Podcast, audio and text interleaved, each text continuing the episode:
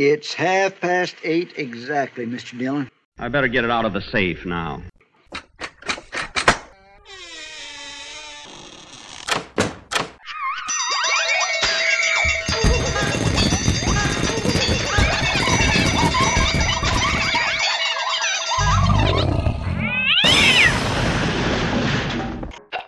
All right, let's go.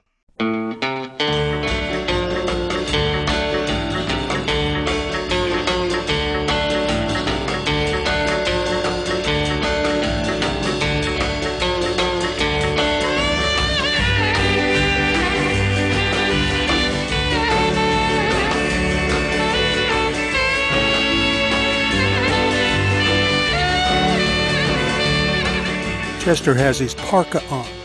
Can you believe it? That's how cold it's getting to be. It'll be that what Chester down in the 20s this week. Yeah. That's at night though. That's okay. That's all right. We're warm and comfortable inside. Come on in, everybody. Welcome. This is Bob Bro. Welcome to Boomer Boulevard.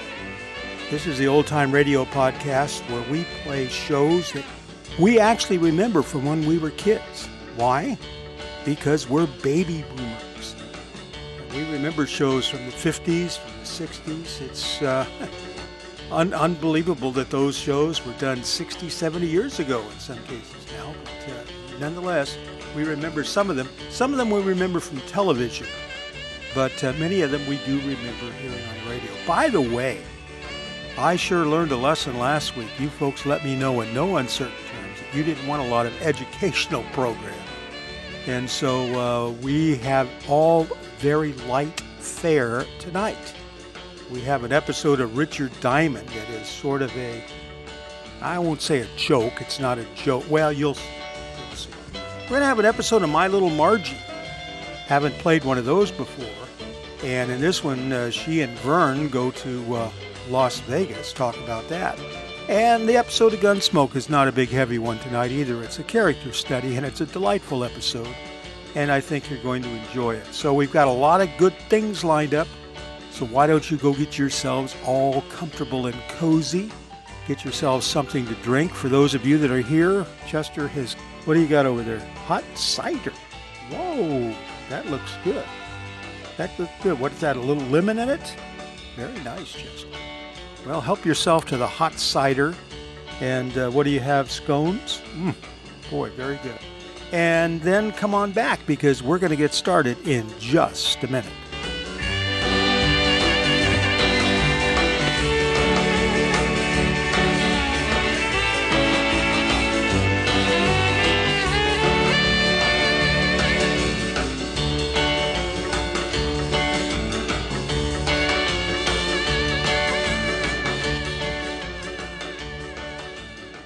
Yeah, I'm not kidding. I got slammed. Last week we played that Mutual uh, Radio Theater presentation about the, the sculptress. Uh, did the famous sculpture of Lincoln, and uh, it was a biography. And I asked if you would like to hear more like this, and I mean it was like five to one against it. You said you don't tune in to get educated. Well, I learned a lesson from that, folks. So don't worry about it. Tonight we have very light fare, and we're going to start off with an episode of Richard Diamond written by Blake Edwards.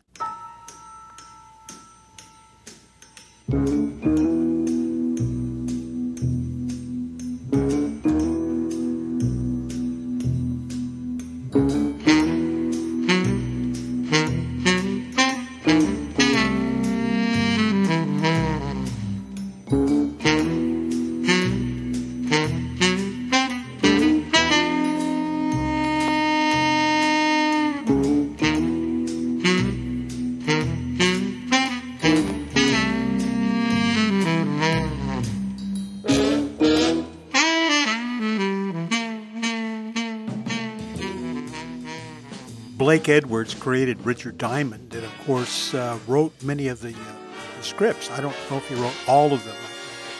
Go in and look at them one by one. But I do know that he had a unique sense of humor, and he often incorporated that into these scripts. And tonight is certainly no exception. This one was originally broadcast on NBC back on the 5th of uh, February in 1950, and it's entitled Timothy the Seal. The Seal, that's right, S E A L. Timothy the Seal. I told you it was lighthearted. so here we have uh, uh, Dick Powell as uh, Richard Diamond, and we have Ed, Ed Begley as Lieutenant Walt Levinson, and uh, pretty much an all star cast. So this is, like I said, very lighthearted, and I hope you enjoy it.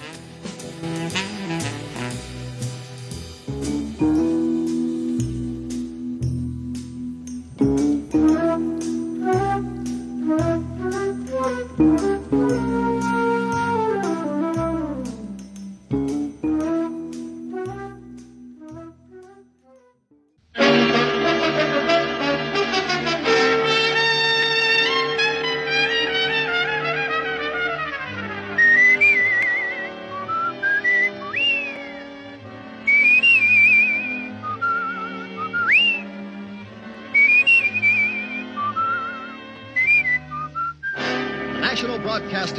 presents Dick Powell as Richard Diamond, private detective.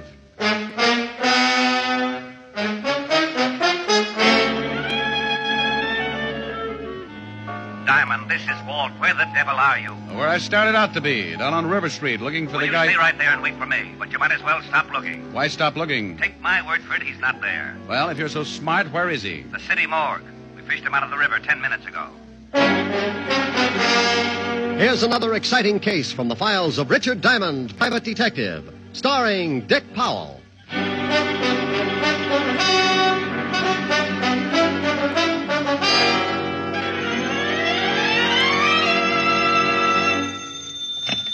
Diamond Detective Agency, first over the bars. That's nice. Oh, hello, Helen, baby. Busy? No, why? I'm lonesome. Can't you come over? Honey, I'd love to, but you can never tell when. So- Uh, Mr. Diamond, oh, see what I mean? Or customer? Well, let's see. What can I do for you? I, I want to hire you. Helen, the man wants to hire me. Oh, good. I'll call you back. Bye. Bye.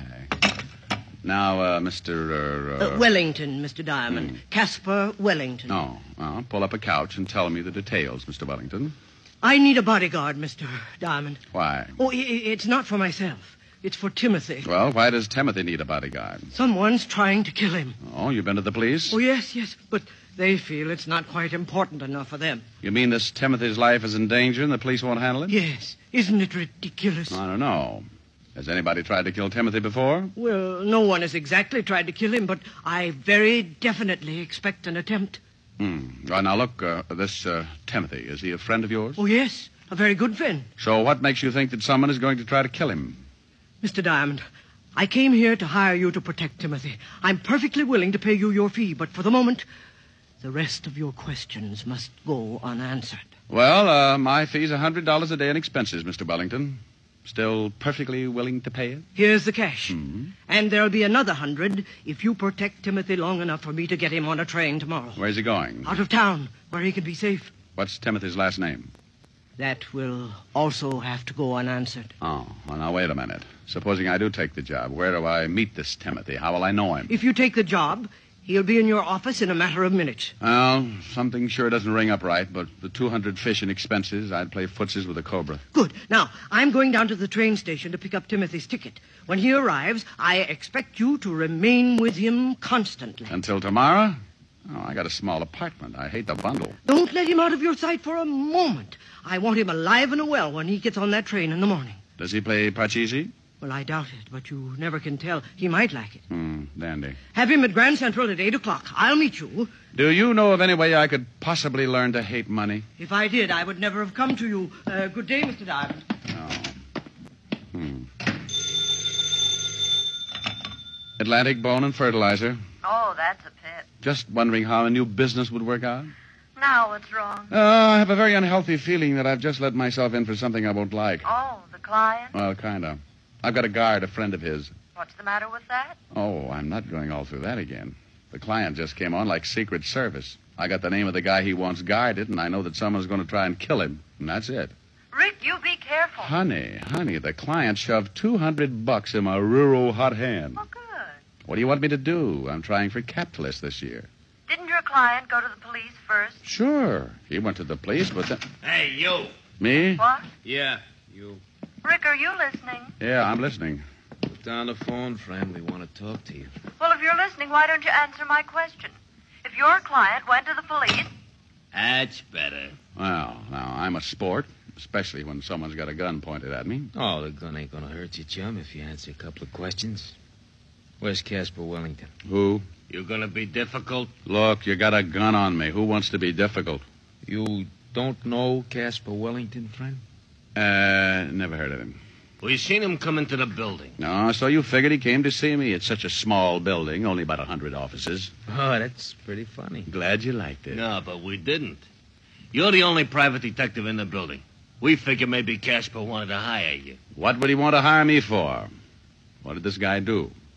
How do you like that, George? Now he's a nosy comic. Yeah. Uh, Durante gets away with it. Friend, I have just decided your humor bores me. Hmm. Yeah, it's pretty bad, ain't it, Tony? Suppose we push his face around, huh? Maybe he don't feel like no more Joe. Oh, now wait a minute. I don't know anything about this Casper or whatever his name is. What good's it going to do to work me over? Well, now you see, Tony and me got real nasty dispositions. We've been crossed, and then you make with the jokes. We don't like being the only ones unhappy, so we think maybe you ought to join us. Now, look. Now, hold it a second, George. What for? It's a setup. Oh, wait. We mess him up, the law comes. We gotta find Casper. We ain't got no time to play patty cake with the cops. Ah, I just want to cross the mouth. Forget it. Look, friend, you sure Casper Wellington didn't come in here? I couldn't be more positive. Okay. Put down the rod, George. That don't look so unhappy. Maybe the shamus is lying. We catch him telling a fib, just think of the fun you can have later on, huh? Come on. We'll leave him? Yeah. So long, friend. And uh, for your sake, I hope you've been leveling. Yeah. See you around. Yeah, bye. Hmm. This is Fool's Fancy Shop Soy Power. Now, you listen to me, Richard Diamond. The next time you hang up on me, But I'll how- never speak to you again. But- and you but- better have a pretty good excuse for doing it this time. But ha- you know I take a lot of things from you, Rick, but never, never once have you hung up on me. Helen, please. And I think it was rude and inconsiderate. Helen. And I want to know right now, this minute, just what kind of a poor, lame brain excuse you're going to come up with. Helen!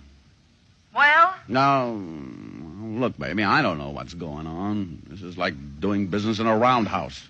The only reason I hung up on you was because two guys strolled in here and shoved guns in my face. Rick, And they were looking for the guy who came in earlier and hired me to look after someone named Timothy that I haven't even seen yet. it sounds awfully confusing. It is. Oh, hold the phone. Here's somebody else. Come in with your hands up. You Richard Diamond? Yep. You got a crate here addressed to you. Well, that figures. Bring it in.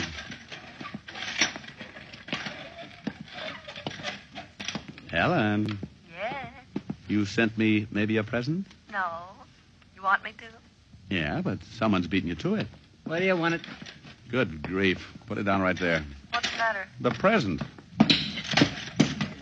The biggest crate you ever saw. Crate. What's in it? How do I know? Well, open it. Okay, Mr. Diamond, stand right here. Yeah. There you are. I hope you still be very happy.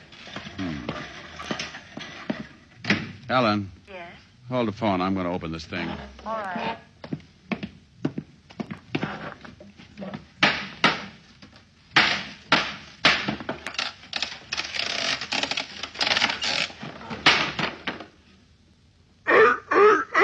Oh, no. Oh, get away. Get away. Now get on. Get down. Don't come up here. Don't, don't, don't. Oh, Helen. Rick, what in the world's the matter? Helen, if this is your idea of a joke, Please calm down and tell me what's wrong. what, can't you hear it? Well, I heard something, but I thought you must have eaten your lunch too fast. Well, I'm standing on my desk trying to fight off a monster. What? Call up Charles Addams right away. A monster. Yes. I'd swear it was a seal, but I know my friend's better than that. This thing has got to be poisonous. A seal. Yes, a seal. Hey, he's not so bad. He's applauding. you must have liked that remark about Addams. Now you stop it. Do you expect me to believe all this? Uh, she doubts you, fella. Say a few words. Rick, who in the world would send you a seal. I don't even need to look. This has got to be Timothy. Oh, it is Timothy. When he heard his name, he made like a curtain call. Sounds like one Richard Diamond. Hey, that's pretty. nothing. I'll call you back. Where are you going? I'm going to take Timothy right back to Mr. Casper Wellington and tell him that. Yes? Oh, for the love of. I don't know where to find Mr. Casper Wellington. Well, there it was. It was pretty silly. The smart, shrewd, level headed Richard Diamond, for the sake of a couple of hundred fast bucks, winds up playing nursemaid and companion to a honking seal. Just to make sure it was Timothy, I took a look at the crate, and there on top was a small printed card. It read, This is Timothy. If you want him to do something, throw him a fish. Herring. Signed Casper Wellington. Well, that tore it. My temper was already pushing my hair up to attention, so I went out to the nearest delicatessen and came back with a bag of fish. With this, I lured Timothy out of the building and down on the street. I had to find Casper Wellington, so 60 pedestrians and one unhappy cabby later, Timothy and I stole casually into the 5th Precinct Police Station. Ah, well, hello, Sergeant Otis. Oh, oh, how are you, Shamus? Huh? Huh, what? What'd you just say? I said hello, Sergeant Otis. No, after that. Yeah, yeah, yeah, that was it. Something wrong, Sergeant? Yipe! Otis. Otis, say hello to Timothy. Timothy, this is Sergeant Otis. Lieutenant! Lieutenant! Go on over and kiss the Sergeant, Timothy. Go on. Oh, no, no, no. Get him away from me. Get him away.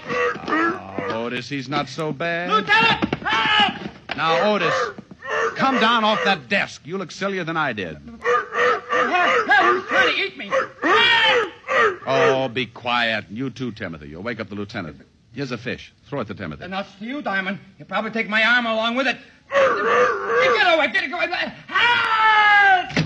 What the devil is going on out here? Otis, what are you doing up there? Hello, Walt. What are you doing to my sergeant? And you shut up, Otis. That wasn't me. What do you mean it wasn't you? Of course it was you. Walt, meet Timothy. How do you... Ah! I'd hate to think what would happen if someone wandered in here with a walrus. Come on, Timothy. Let's go see the brave old head of homicide. Yeah, yeah, yeah. Get him out of here. Oh, relax, Otis. Timothy's as scared as you are. Oh, yeah? What makes you say that? He's probably thinking there's more like you. That would be a horrible shock to anyone, even a seal. Oh. Come on, Timothy. Uh, you get that thing out of here right now, Diamond. Everybody's standing on something. You'd think it was a steam bath. Up till now, I've had two reported homicides and a couple of fat robberies. And if you think you're going to wander in here with that thing and confuse the whole department, you're mistaken. Now get it out of here. Oh, Walt, it's only a seal. Have a fish. I'm not hungry. No, no, Walt. It's for Timothy. Feed it to him. He'll, he'll love you. Yeah? Do you think so? Sure, sure, Walt. Go ahead. Try it. Okay. Here, Timothy. Hey, he's applauding. Sure, he's a nice little fella. Now climb down and help me. Uh, give me another fish. Oh, won't come down without it, huh? Okay, Walt. Speak. Oh, don't be ridiculous. I want to feed it to Timothy. He likes me. See? Oh, lovely. Why don't you two get engaged? Oh.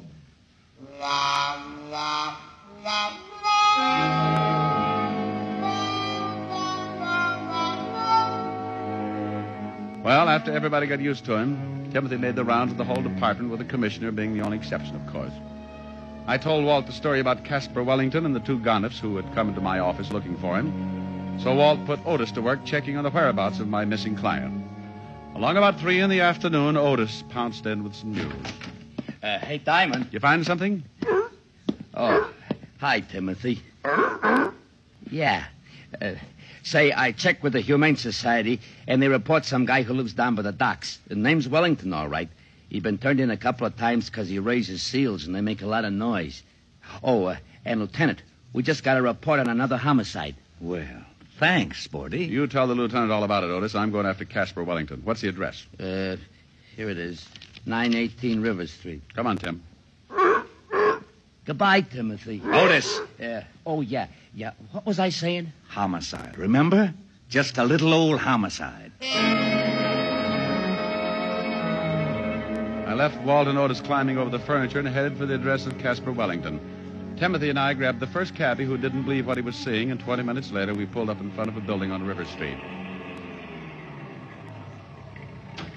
Thanks, cabbie. Yeah, sure. Thank the man, Timothy. Uh, mister. Yeah? I didn't ask you nothing when you got in the cab because I just didn't believe it. Is that a seal you got with you? You're expecting maybe a raccoon? Do you always take him around with you like that? Sure, we're brothers. Drop by the house sometime for dinner when Mom isn't taking a swim. Hmm. She's not a very good driver, is he, Timothy? You know it. Come on, you're going home. Hold it right here, friend. Hmm? You heard him. This is a gun in your back. Oh. Yeah. Oh. You lied to me, friend. I'll go stand in the corner. Nah, don't move. Okay. George, grab the seal. Oh, now, wait a minute. Wait a minute. You can't do that. Want to bet? Come here, you. Take your hands off that seal. Shut your mouth, friend. Next time you don't get it across the neck, I'll give you the right on the skull. Okay, friend. I got him. All right, get him in the car. And you, stay put. One bad move, you're going to get shot up very bad. Yeah. Come on, George. You got that thing in the car? Yeah, he's saying let's get out of here. All right, friend. Yeah, You uh, see this I got pointed at you? I see. Good. Forget about today, you won't see it again.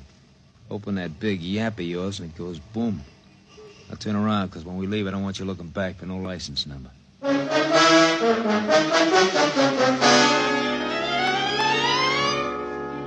Well, I stood there while they drove off with poor little Timothy. Then I made a quick dash across the street into a store with a phone booth. Seconds later, I was hearing one of the most beautiful sounds in the world. Diamond, this is Walt. Where the devil are you? Uh, where I started out to be, down on River Street, looking for my client. Well, you stay right there and wait for me, but you might as well stop looking. Well, why stop looking? His house is just down at the end of the block. Well, take my word for it, he isn't there. Well, if you're so smart, where is he? The city morgue. We fished him out of the river ten minutes ago. What? He was suffering from a hole in his chest. Dead before he was tossed in. Oh, Walt, Walt. Remember those two guys who came into my office earlier? Yeah? Well, they just put the snatch on Timothy and belted me across the neck for my trouble. They swiped the seal? Yeah, so get on here. I'll meet you at Casper Wellington's house.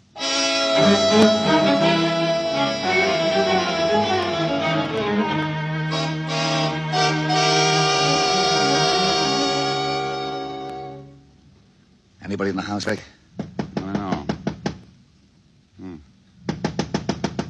Well, no answer. Well, let's case the place. I've got a skeleton key. Walt. Walt. It's open, see? Now, if you'll notice as I walk in, at no time do my feet leave my legs. Very funny. Yeah, smells like somebody's been cooking up a fish stew. Crummy joint. Ooh, get a load of that kitchen. What a mess. Oh, weren't cooking fish, Walt, just cleaning it. There's still a mess of them left in the sink. Well, Casper raised seals. Where are the rest of them? Walt, Yeah? come here. What is it? Get a look at this backyard. Holy cow. Bunch of dead seals. Who in the world would do anything like that? Maybe your two friends. Hey, what's this? What's what? This bag on the floor, leather bag. What's in it? Ah, nothing. Wait a minute. There's some kind of dust at the bottom. Well, save it. We'll have it analyzed when we get down to the station. We've got to check up on those two guys who kidnapped Timothy. This is the craziest case. I got a hunch. Sure, it's crazy, but if I'm right, it's also pretty smart. Let's go to the station. Uh,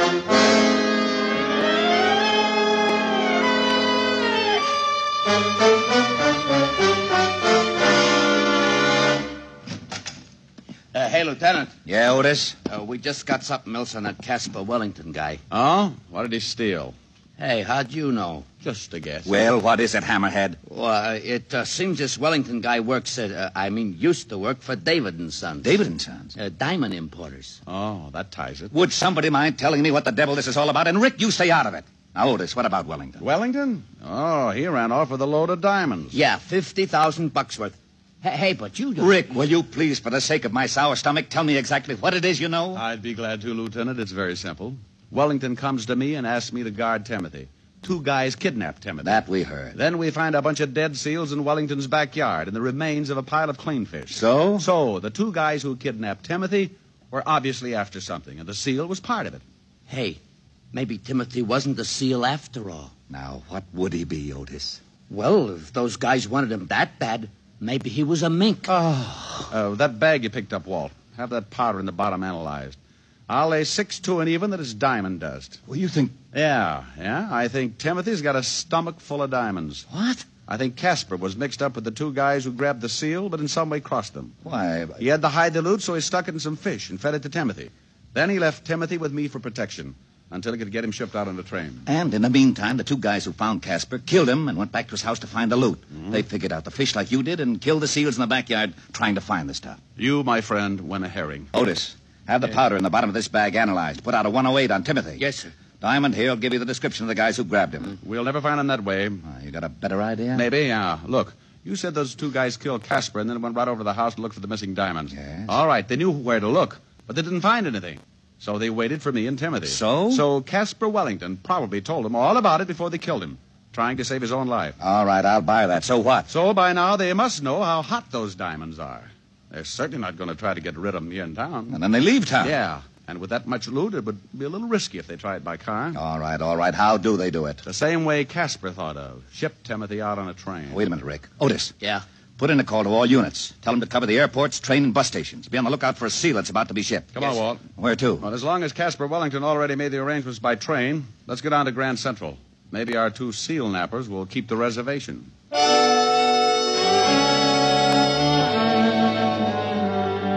Well, Walt and I piled in the squad car again, and 20 minutes later, we were standing in the middle of Grand Central Station with a bag of fish and a weather eye out for the missing seal and his two abductors. Now, where do we start? Well, Walt, why don't you just go ask information?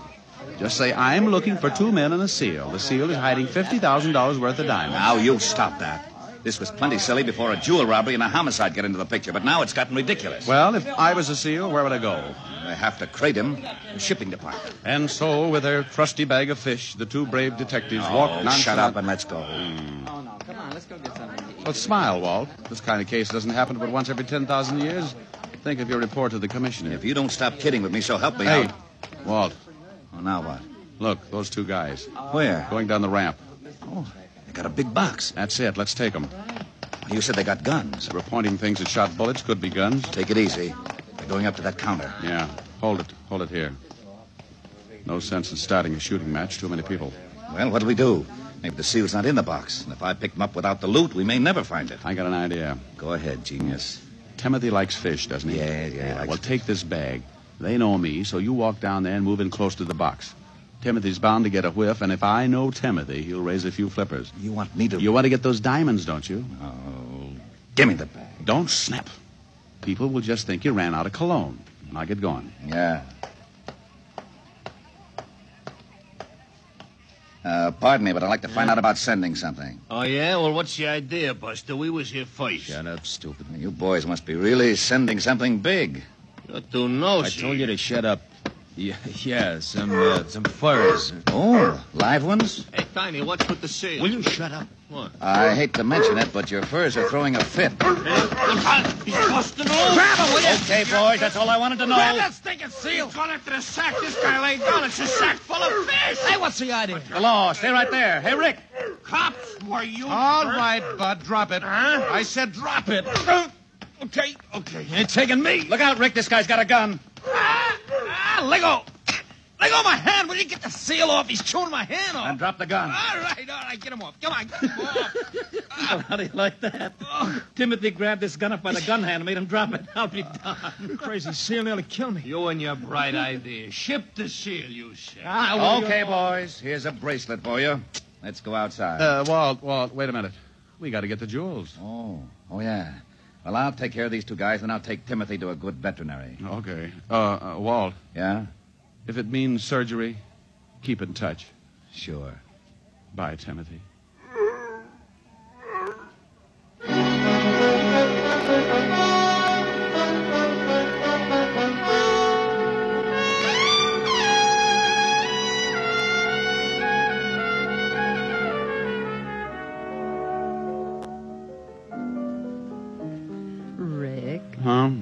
Now don't be unhappy. Oh, how can I help it, honey? I, he's been in surgery for nearly an hour. Oh, but he'll be all right. They got a good vet. I hope so. I was getting attached to that seal. Oh, I got it. Yeah? Rick, Yeah, Walt. Yeah. How's Timothy? he had the diamonds in him, all right. But how's he? Well, Uh, go ahead, Walt. You can tell me. I, I, I can stand it. he's very weak. Doctor says he thinks he doesn't want to live, no will. Oh, what's the matter? He was such a happy seal. I think he misses you, Rick. Every time someone mentions your name, he kind of honks and raises a weak flipper. I better come right down. He's sinking fast. Oh, you think maybe if he heard my voice, uh, Oh, uh, can you get a phone near him? Yeah, yeah, wait a minute. Okay, I got it next to his ear. Say something. Hello, Timothy. Oh, Walt. Yeah? Walt, ask him if he's seen a picture called Mrs. Mike. He says he saw it. Didn't like the leading man. Oh. Loved Evelyn Keyes. Oh. Ask him if he liked the music. Yeah, he liked that. Well, put the receiver next to his ear and I'll sing him the theme song. Well, go ahead and try. Anything in case of an emergency.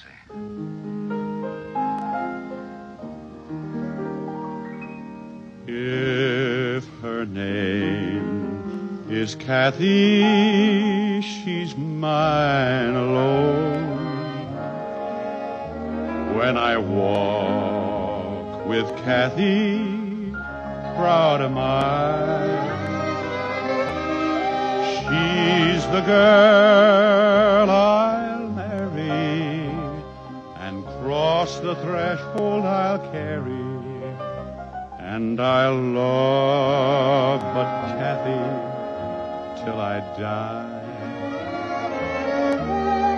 She's the only angel I've ever known. She's a maid no man is worthy of. Although girls are compared to her, there isn't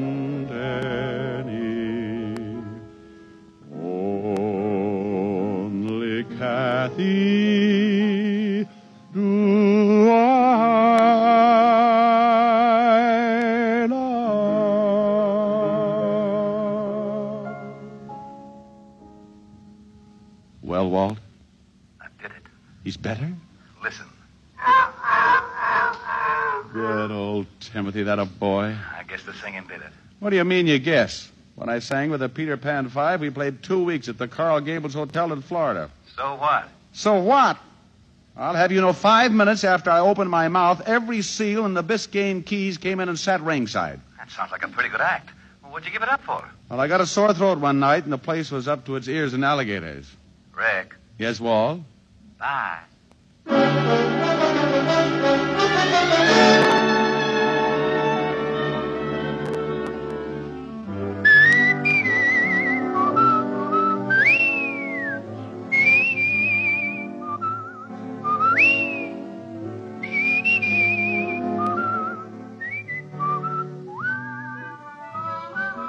You have just heard Richard Diamond, Private Detective, starring Dick Powell. Ed Begley played Lieutenant Walt Levinson. Also in the cast were Wilms Herbert, Fay Baker, Junius Matthews, Billy Bletcher, Tony Barrett, and Larry Dobkin. Music was under the direction of Frank Worth. Richard Diamond is written by Blake Edwards and directed by Russell Hughes. Dick Powell currently may be seen in the motion picture version of best-selling novel Mrs. Mike. Isn't that right, Dick? Yeah, yeah, yeah, that's right, Eddie. Oh, by the way, Ed Begley, who plays Lieutenant Levinson on our show, would like to say a few words to his old friends in Hartford, Connecticut. Well, I just want to say, on behalf of all of us here on Richard Diamond, congratulations to radio station WTIC in Hartford, Connecticut, where I got my start in radio, and which this week celebrates its 25th anniversary of service to the people of southern New England. Thank you, Ed Begley. Now, this is Eddie King inviting you to be with us next Sunday at this same time when we will again bring you Dick Powell as Richard Diamond, Private Detective.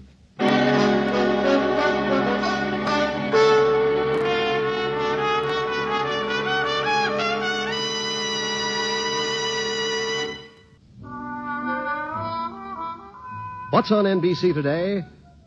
You'll hear Charles Boyer and Dorothy McGuire today on Theater Guild on the Air in Autumn Crocus. And there's the Phil Harris Alice Faye show to add to your Sunday listening pleasure. Be sure to hear Charles Boyer and Dorothy McGuire on Theater Guild on the Air and the Phil Harris Alice Faye show today on NBC. You're tuned for the stars on NBC.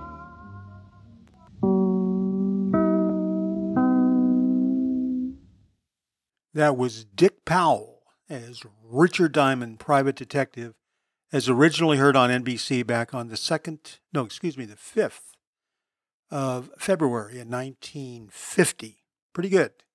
Pretty good show. Told you it wasn't too serious. They had a little fun with us there about uh, Timothy the Seal. I can't say that any of that would have been very realistic, but I don't understand why, if you fed this seal diamonds and then you wanted to get rid of it, you would feel the need to put it on a train.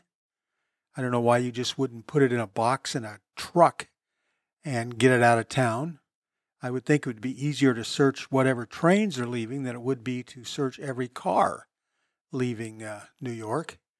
But anyway, be that as it may, we had fun with that. That was uh, written again by Blake Edwards, and he did the Pink Panther, among other great films that he did and screenplays, and did a lot of writing for the early days of radio and television as well.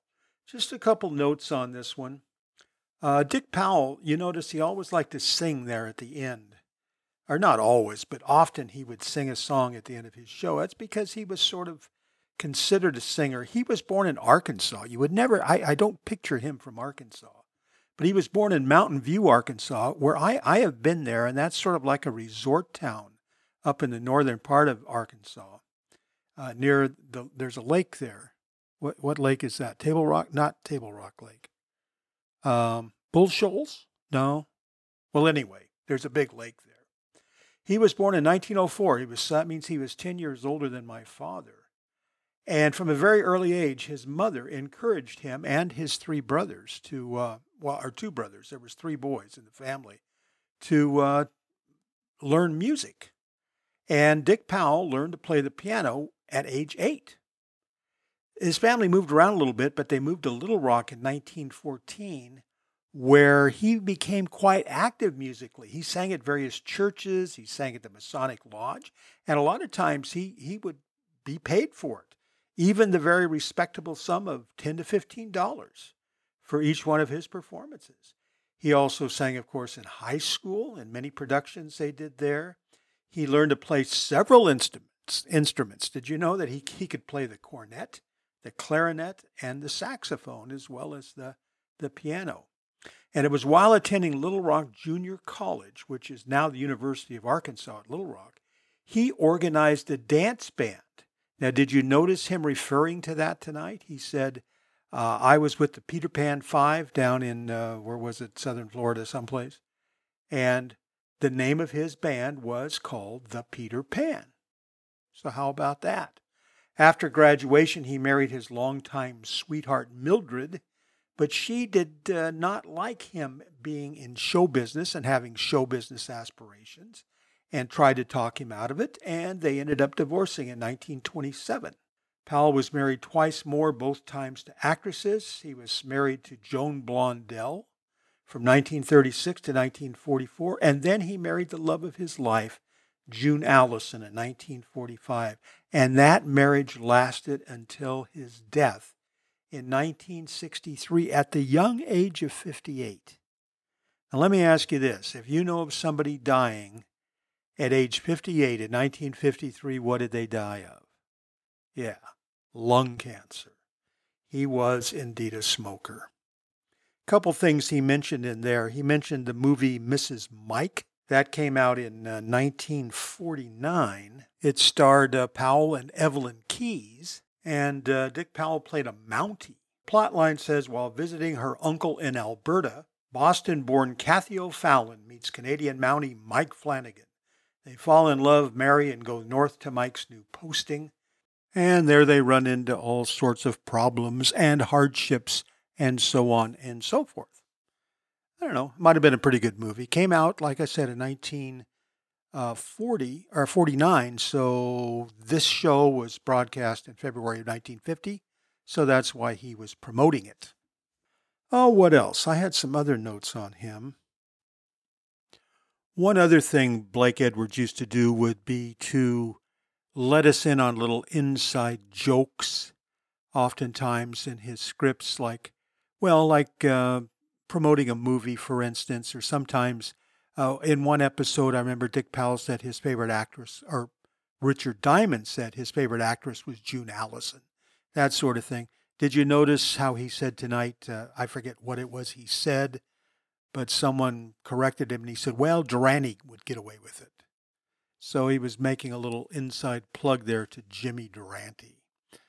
Uh, I have a, a lot of Dick, of these um, Richard Diamond episodes that I've recently acquired, and they're all in really good sound quality. So we will be playing more of these as we face the weeks ahead.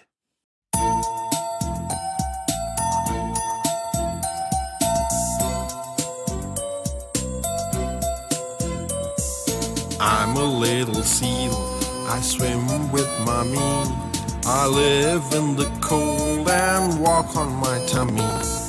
I was born with white fur, ho ho ho ho ho ho, so that you can see me in the snow, in the snow.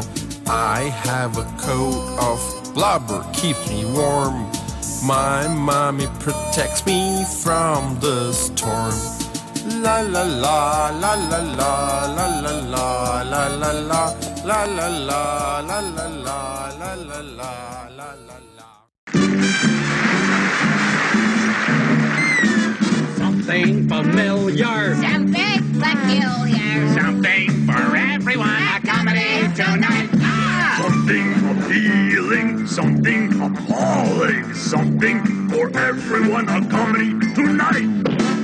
Nothing with kings, nothing with crowns. Bring on the lovers, liars, and clowns. Situation, No complications. nothing portentous or polite. Ready tomorrow, comedy Tonight.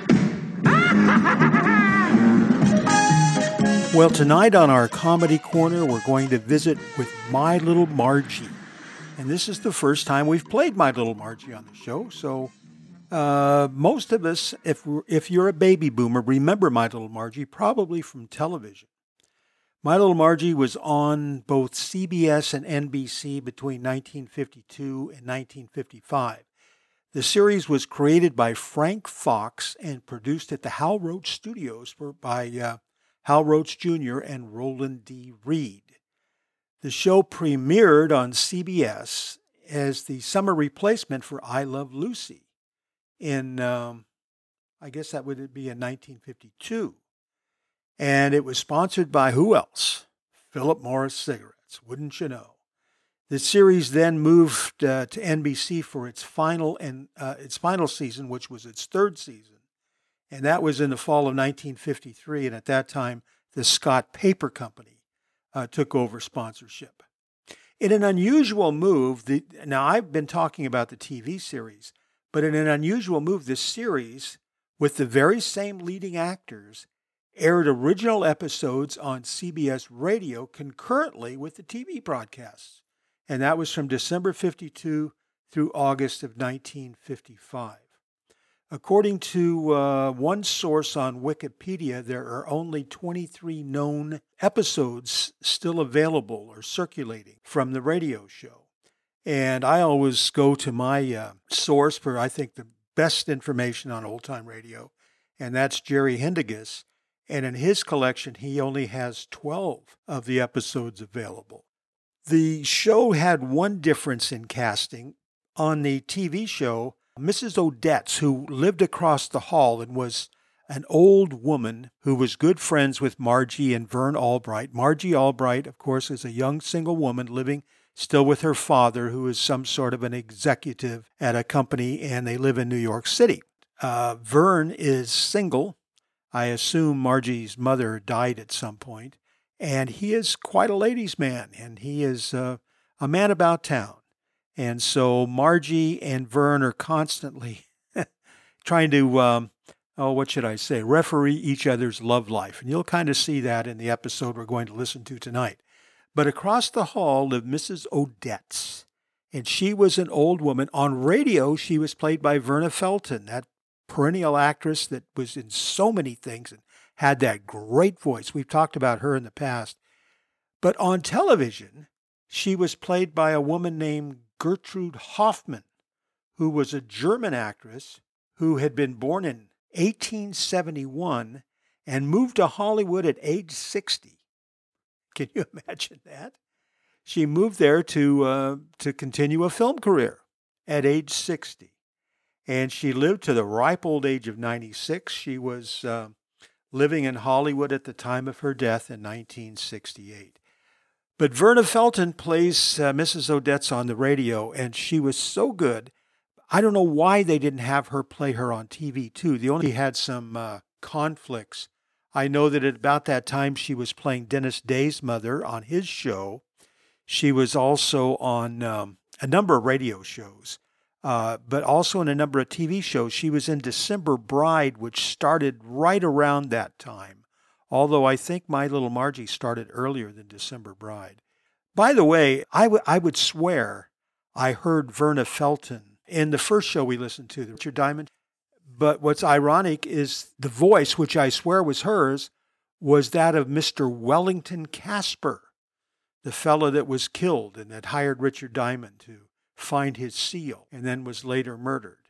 And I'm going to take a clip from that show and I'm going to compare it to Verna Felton in this show. We'll do that at the end of My Little Margie. All right, enough talk. Here we go. Let's listen to My Little Margie starring Gale Storm and Charles Farrell, who I always thought pronounced his name Charles Farrell. And this is from March the 13th, 1955, and it's entitled Misguided Missile. My Little Margie, starring Gale Storm and Charles Farrell, transcribed in Hollywood.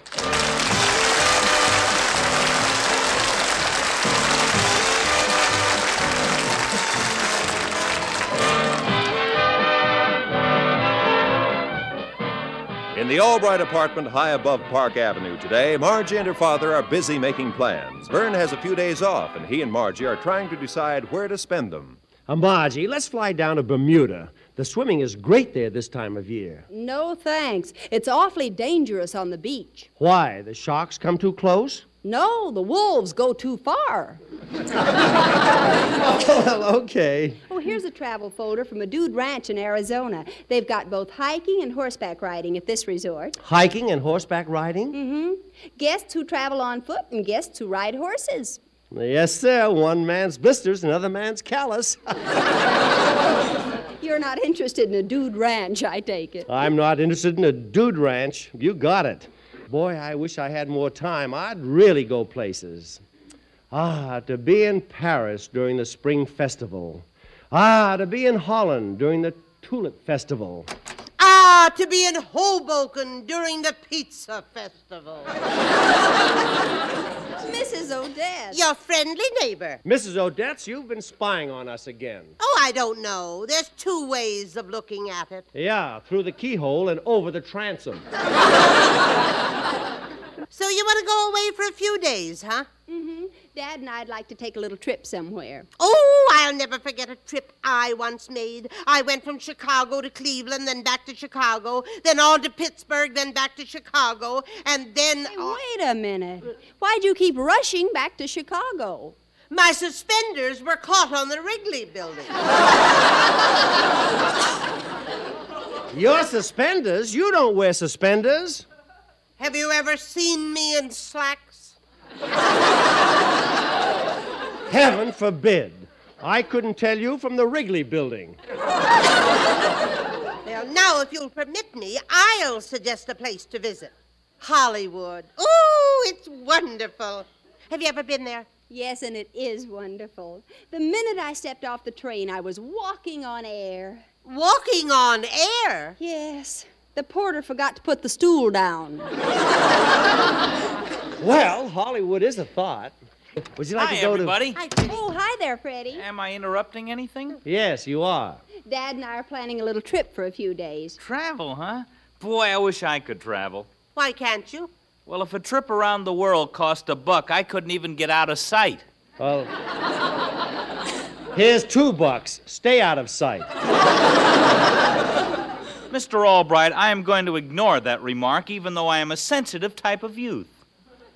Have you decided where you're going, Margie? Well, we were thinking of California. California? Mm-hmm. When you can go to Las Vegas? Fabulous, romantic, glamorous Las Vegas. It's the only place where you can come away with a small fortune.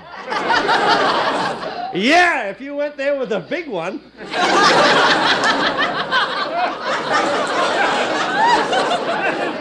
You know, Las Vegas does sound attractive. Think of the nightlife there. And all the movie stars. And all the big shows and the fancy swimming pools. Boy, if I was going, that's where I'd go. Well, for suggesting the ideal spot for our trip, I'm rewarding you by taking you along, too. Oh, boy. Gee, Dad, you're aces. Ah, In Las Vegas, that's a good thing to be. Uh, Mr. Albright, would you mind if I went along too? Uh, paying my own way, of course. Oh, not at all, Mrs. Odetts. Glad to have you. Thank you. You know, I've never seen modern Las Vegas, although I was there once before the town got so big. I remember I got a traffic ticket there. Oh, what for? For double parking your covered wagon?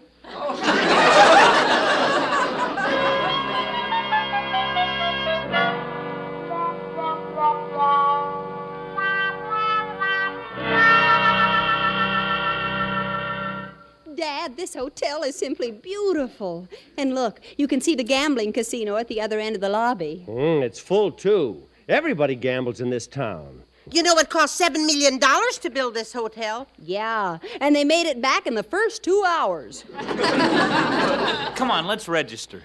Okay. Oh, uh, oh, young man, are you the desk clerk? Well, I'm filling in. the regular clerk was given a day off by the management. He's terribly broken up. He lost his wife last night. Oh, oh, that's a shame. I'm, I'm sorry. Oh, it's not too bad. Tonight he might win her back. and now then, who would like to register first? Me. Would you like a room with a shower? No, I prefer a bed. I can't sleep standing up. Well, it looks like you're doing very well right now. oh, that's very good. Dad, you register for Mrs. Odetts and me. I'll look around for a bellhop with one of those little wagons for our luggage. Okay. Oh, there's one. Oh, bellhop, would you bring me a wagon? I'm not a bellhop. I'm a lieutenant in the Air Force. Well, in that case, bring me a plane. Well, I'd love to, honey. You and I could really fly.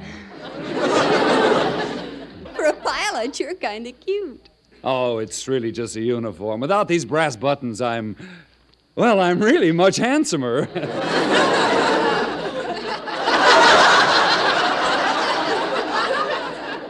Are you stationed nearby? oh, yeah, I'm at the new air base and guided missile center in the desert. Where can I get hold of you? I don't know. I'm awfully ticklish. Oh, now you're just kidding. Look, I'm, I'm Lieutenant Bruce Howard. Oh, oh, Margie, we're all registered. Uh, not, ri- uh, uh, not right now, Dad. I'll see you later. Come on, beautiful. Let's you find ourselves a couple of chairs out in the sunshine. We'll sit down and hold hands. Hold hands. Well, I've got to put you through some sort of basic training for tonight.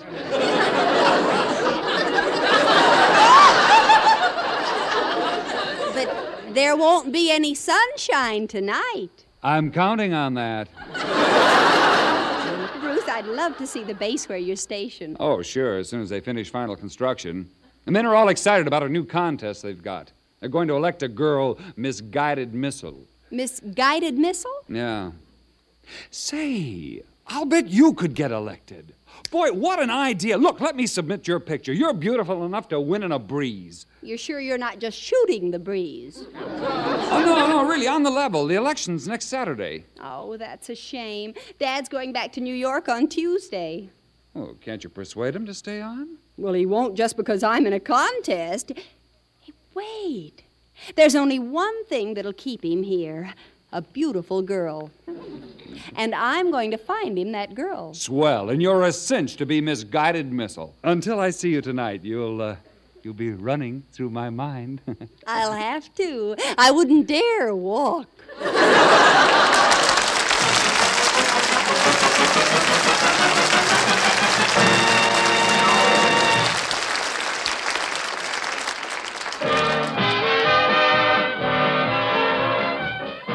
Well, Margie figures Vern will stay on in Las Vegas if she introduces him to a beautiful girl. The problem is, what girl? It's the next day now, and we find Margie with Mrs. Odetts near the swimming pool. Want to come in for a swim, Mrs. Odette? Oh, no, thanks, Margie. They have such a beautiful bridle path here. I think I'll go riding. I didn't know you could ride. Oh, sure. When I traveled in Africa, that's how I got around. I used to ride side saddle. Uh, that's a sissy way. On an elephant?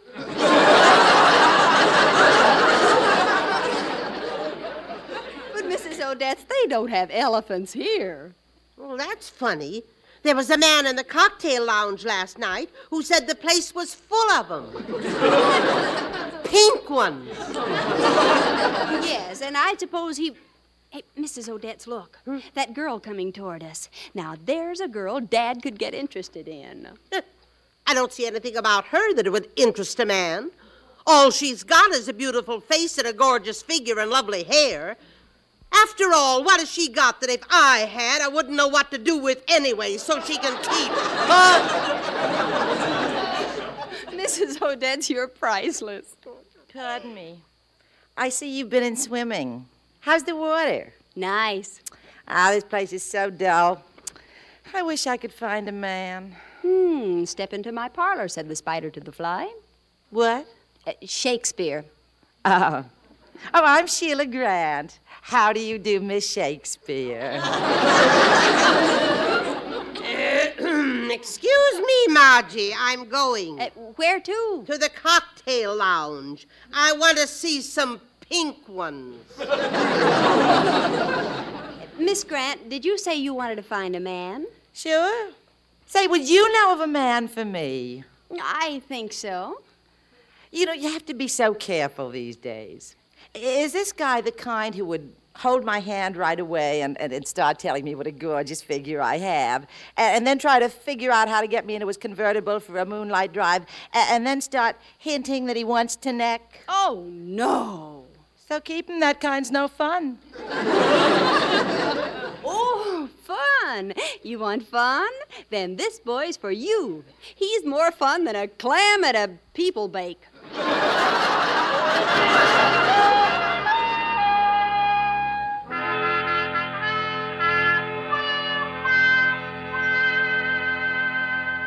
Oh, Vernie Kins, I'm so glad your daughter introduced us. Now, so am I, Sheila Kins.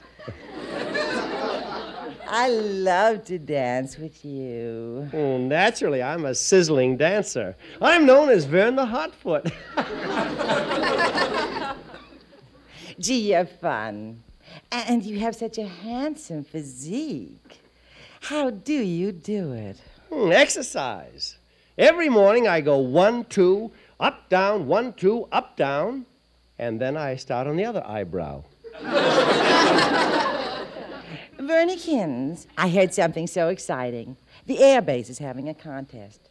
Misguided Missile. I'd like to enter. Well, why don't you? If it's looks they want, you can win easily. But I need somebody to sponsor me.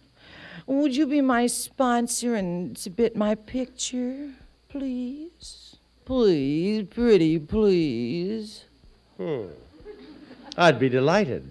And stop puckering your lips so temptingly at me, or so help me, I'll kiss you. So kiss me, I'll help you.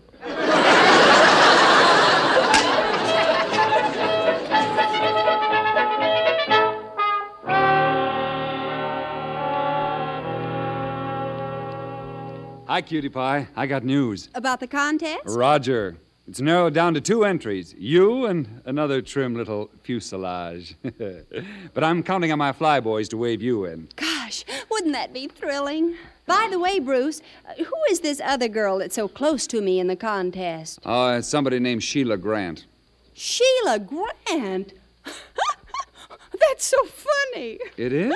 Sure. That's the girl I introduced to Dad. Wait till he finds out. I'll bet he has a good laugh about it. His daughter and his girlfriend competing against each other. He'll probably get a kick out of it when he finds out that you and oh, Sheila. But Sheila Sheilakins, what am I going to do? I can't ask Margie to withdraw from the contest. I don't see why not.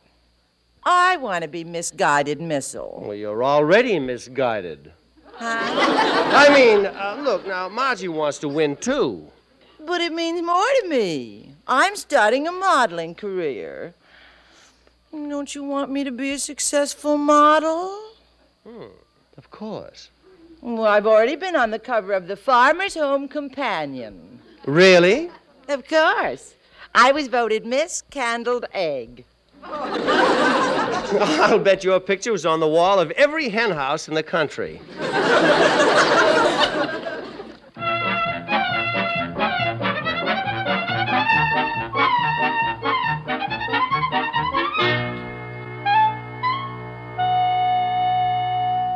Did you want to see me, Mr. Albright? Freddie, I need some advice. You've come to the right place, my son. Sit down here on Daddy's lap and tell him what's troubling you. Well, if I ever sit on you, it won't be on your lap. and stop needling me. I'm in enough trouble with Sheila. Trouble? She and Margie are neck and neck for that darn misguided missile contest. And she wants me to get Margie to withdraw. Well, that's a good idea. The thing that worries me is how to get Margie to step out. Yeah, you don't ask a girl like Margie to do a thing like that. She's got such pride, such self respect, such a temper. well, actually, winning the contest doesn't mean a thing to Margie, and it does to Sheila. It'll help her modeling career. But I don't know what to do. Well, I wish I could help you, Mr. Albright.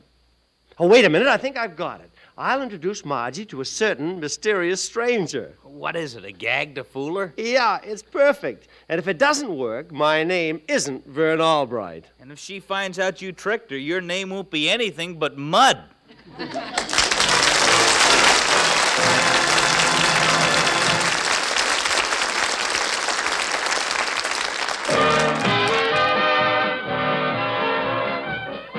Well, Vern Albright is determined to get Margie to withdraw from the misguided missile contest. He's devised a plan that he's sure will work.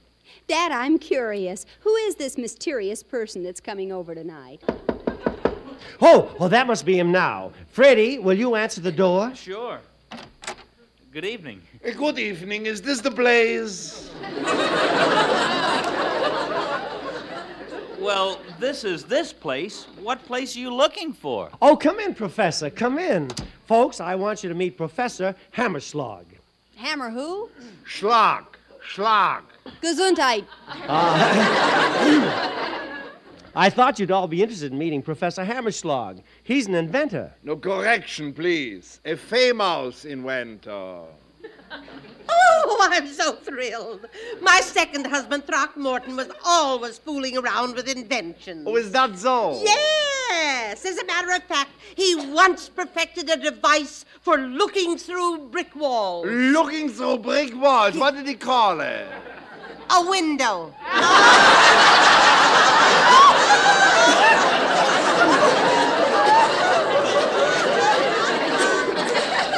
It sounds like a mental case. Hmm. Professor, maybe you can help me with an invention of mine. For years now, I've had a theory that you can make shoes out of banana skins. What kind of shoes can you make out of banana skins? Slippers.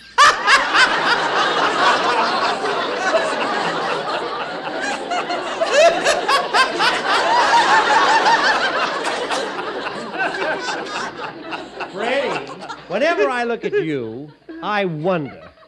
What is it, Mr. Albright? Uh, that's what I wonder. what is it? Uh, folks, Professor Hammerschlag is the man. Professor Hammerschlag is the man who invented the new guided missile. How does the guided missile work, Professor? Well, now, my little Pupchen, uh, the secret is in the thermonuclear activity, which is propelled by neutrons that are broken down by electrons until they become bonbon. yeah, well, this creates a cosmic drive to outer space. Do you follow me? I lost you right after Little Pooption.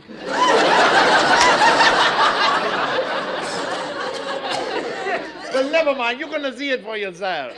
Oh. See oh, for myself? Oh, well, that's why the. Pro-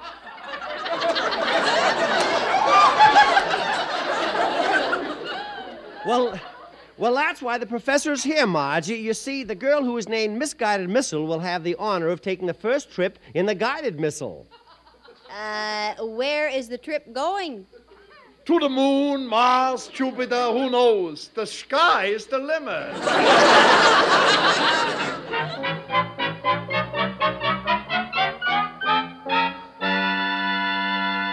Margie, are you still awake? Yes, Dad. Thinking of going up in that guided missile scares me. Well, don't worry about it. If they don't name you Misguided Missile, you won't have to go. I'll close your door so you can sleep. Good night. Gosh, I'm sleepy. But if I do win the contest, I'll have to go.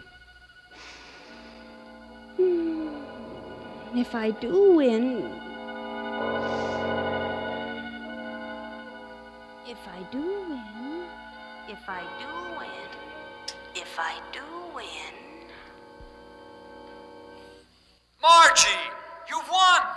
Yes, your misguided missile. Oh, how exciting! And you shall be honored by making the first trip in the guided missile. But, but I don't want to go up in missile.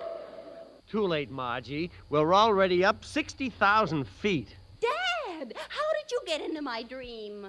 I don't know. Must have been something I ate. Whee!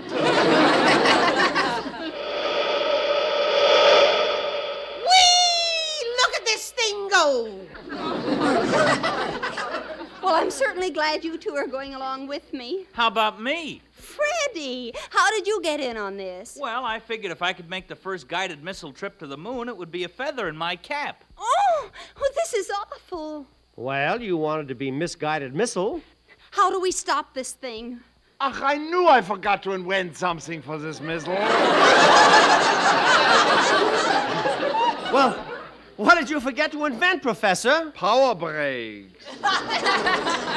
Professor, where are we now? Well, according to the instruments, we are somewhere in a radius. Hmm.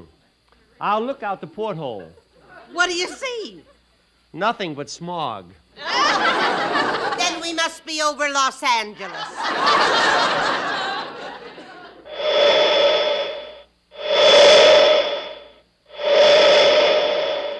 looping the loop. Mrs. Odette, are you strapped in tight? I'm strapped in, but not tight. I haven't had a drop.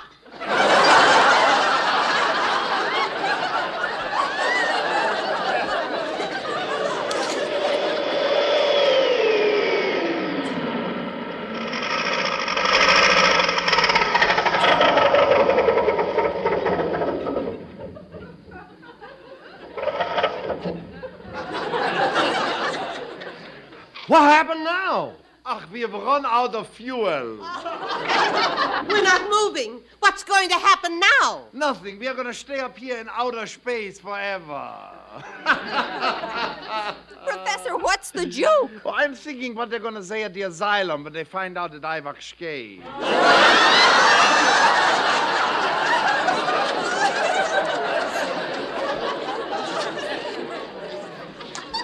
Oh, I never, I knew we never should have made this trip. Why did they name me Misguided Missile?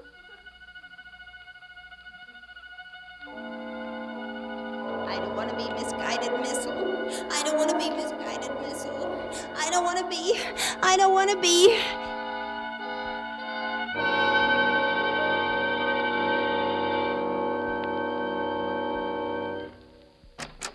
Uh, Margie, Margie, wake up. Huh? Oh, oh, good morning, Dad. Gosh, that was a horrible nightmare I just had, wasn't it? Hand me that phone. I'm going to withdraw from the contest.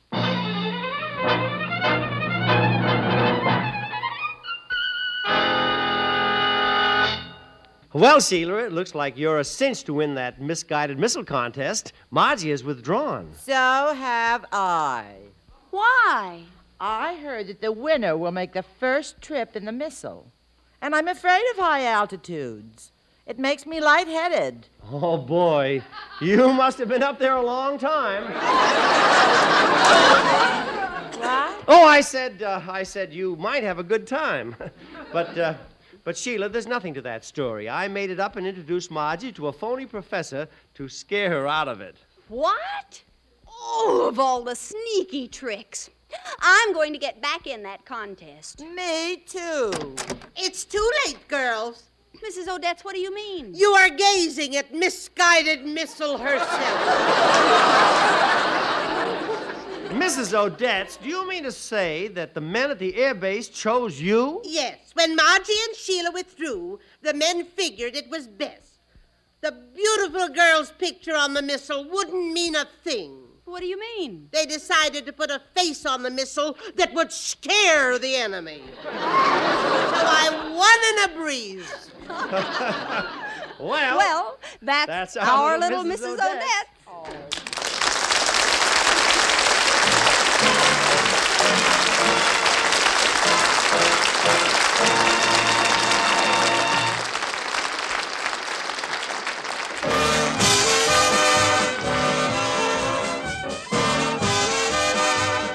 Little Margie stars Gale Storm and Charles Farrell and is based on characters created by Frank Fox and produced, directed, and transcribed by Gordon T. Hughes for Hal Roach Jr. and Roland Reed. My Little Margie is written by Lee Carson and Jack Harvey. Verna Felton is Mrs. Odetts and Gil Stratton Jr. is Freddie. Others in the cast were George Neise, Frank Nelson, Hans Conried, and Gene Tatum. I'm Roy Rowan.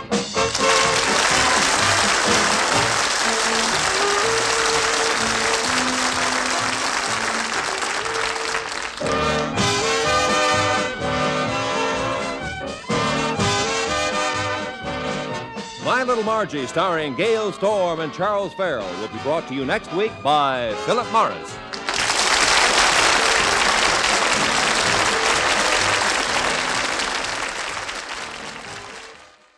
Gale Storm went on to star in another uh, series entitled Oh Susanna, where she played a cruise director or a uh, activities director, I believe it was, on a cruise ship. And I remember ZaSu Pitts was in that with her. She played Nugey, the manicurist. And the two of them went around and got into all kinds of trouble. I remember that the captain was played by Roy Roberts, and his name was Captain Huxtable. And those are the things I remember about Oh Susanna. That was a television series that came just one or two or three years after uh, Storm starred in My Little Margie. Uh, just a couple of notes here. As I, I to this, I got real curious what Las Vegas was like in 1955. Now, Vegas kind of got on the map in the mid to late 30s, I think, and during the 40s, some of these ideas started materializing. I looked it up. The one of the first hotels to be built there was the Flamingo Hotel, and that was in 1946. And the same year, the Golden Nugget opened in downtown Las Vegas on Fremont Street. Now, many of you have probably been to Las Vegas more often than I have, but this the Strip or Las Vegas Boulevard runs on the west side of town as you come into town, and then you you go through this I don't know what is it four or five miles of hotels along the Strip, the Las Vegas Strip, and then you kind of go through a regular town until you get to a downtown section where there is a again it's on Fremont Street where there's many many uh, casinos, not so many hotels, although one or two of the casinos may have added hotels now. But so there's the Strip and there's downtown. The Desert Inn or the Flamingo opened on the Strip in 1946. The Desert Inn in 1950. Uh, also in 1950, the U.S. military dedicated Nellis Air Force Base, which is right there near Las Vegas. The population in 1950 in Las Vegas was only 24,600. Then in 1951, they opened Binion's Horseshoe. That's downtown. In 1952, the Sands Hotel opened and casino. That was on the strip. In 55, the Riviera Hotel and Casino opens. That was the first one that was considered a skyscraper, not a skyscraper, but not a, a low to the ground hotel. I don't know. I've stayed at the Riviera uh, in its original form. I don't know how many floors it had, maybe 8, 10, 12, something like that. Then in 57, there was the Tropicana Hotel. And in 1959, they opened the Las Vegas Convention Center. So really, there was only about five or six hotels on the strip in 1955. I remember the first time I went to Las Vegas, and I was probably 17 or so. And all of the bright lights, when you think about it looking like daylight at nighttime because the lights are so bright, that was all downtown. The strip had some impressive signs, but most of the hotels sat back off the, the main boulevard and they had parking lots in front of them. But all that changed within the next, I don't know, 15 years or so. And all of the buildings started moving out toward the street, and the signs got much brighter and bigger. And now it's amazing if you've never been there. When you drive down Las Vegas Boulevard, which is the strip, you can be there at night and it is bright as day. It's it's just unbelievable. It's something to see. Las Vegas has never held much appeal to me. Uh, as a regular town to live in, it might be all right, although a lot of traffic, especially on the weekends. Of course, you learn how to maneuver around without going up and down the strip. I used to have to go there for business somewhat frequently, and usually by myself. And I would find myself uh, going down and getting dinner and then maybe walking through a casino for 10 or 15 minutes just watching people gamble. Because back then, the only place you could gamble in the country was Las Vegas. And I'd watch it for a few minutes and I'd go upstairs to my room and read or, or uh, uh watch television. I'm not comfortable in that kind of environment. By the way, it was in 1951 that Frank Sinatra first appeared at Las Vegas. I believe that was at the Desert Inn. And it was also in 1951 that they first did a nuclear bomb test 65 miles north of Las Vegas in the desert. In fact, the Chamber of Commerce started advertising places uh, where you could get good vantage points on watching these kinds of explosions, and it became a real fashionable thing in Las Vegas to do things like have an atomic cocktail or have your uh, hair done in the atomic hairdo or uh, have a beauty contest named Miss Atomic Beauty. People just did not appreciate the dangers.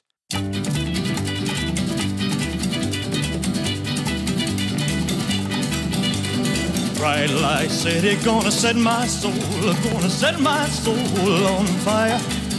Got a whole lot of money that's ready to burn, so get those stakes up higher. There's a thousand pretty women waiting out there. They're all living the devil may care. And I'm just a devil with love to spare. So viva Las Vegas! Viva Las Vegas! How I wish that there were more than 24 hours in the day. Even if there were 40 more, I wouldn't sleep a minute away. Oh, there's blackjack and poker and the roulette wheel. A fortune won and lost on every deal. All you need is a strong heart and a nerve of steel. Viva Las Vegas! Viva Las Vegas! Viva Las Vegas with your neon flashing and your one-armed bandits crashing. All those hopes down the drain. Viva Las Vegas turning day into nighttime, turning night into daytime. If you see it once, you'll never be the same again. I'm gonna keep on the run. I'm gonna have me some fun. It cost me my very last dime. If I wind up broke, well, I'll always remember that I had a swing in time. I'm gonna give it everything I've got. Lady luck, please let the dice stay hot. Let me shoot a seven with every shot. Viva Las Vegas! Viva Las Vegas! Viva Las Vegas! Viva!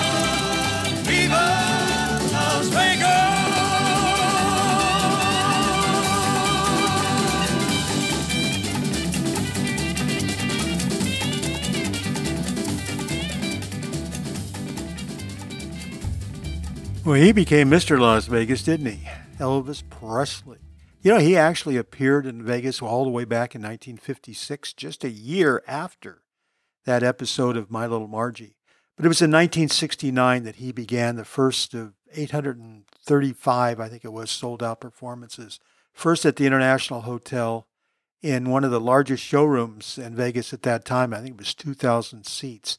And then he went over to the Las Vegas Hilton.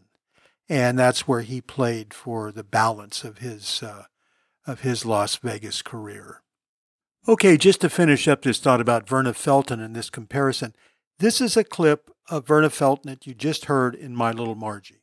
Oh, I'll never forget a trip I once made. I went from Chicago to Cleveland, then back to Chicago, then on to Pittsburgh, then back to Chicago, and then. Wait a Okay, now here is a clip of Wellington Casper speaking to Richard Diamond in the first show we heard tonight. Casper Wellington. I need a bodyguard, Mr. Diamond. Oh, it's not for myself. It's for Timothy. Someone's trying to kill him, but they feel it's not quite important enough for them. All right, I don't know. Maybe I'm wrong, but I know that they like to play with things like this on some of these old time radio shows. There's a number of shows where I've heard well known celebrities and they have purposely used phony names, and I don't know why they did that. But that sounds to me like Verna Felton trying to disguise her voice. But who's to say? Dark moon, dark moon, dark moon, away up high up in the sky. Oh, tell me why, oh, tell me why you've lost your splendor.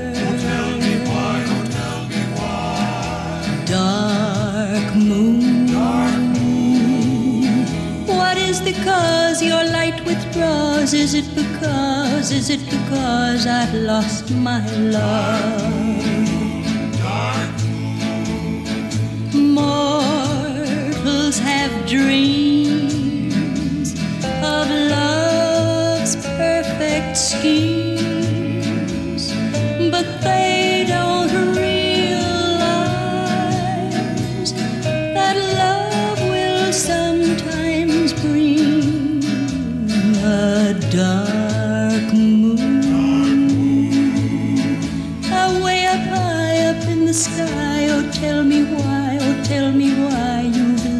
lost your splendor. Oh tell me why, oh tell me why. Dark moon, dark moon. What is the cause your light withdraws? Is it because, is it because I've lost my love? Lost love. Mortals have dreams of love's perfect schemes,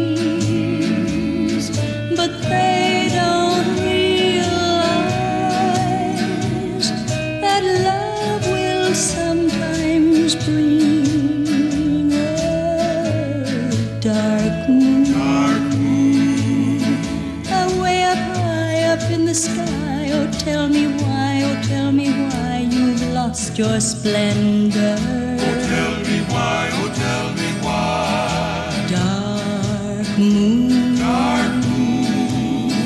What is the cause your light withdraws? Is it because, is it because I've lost my love?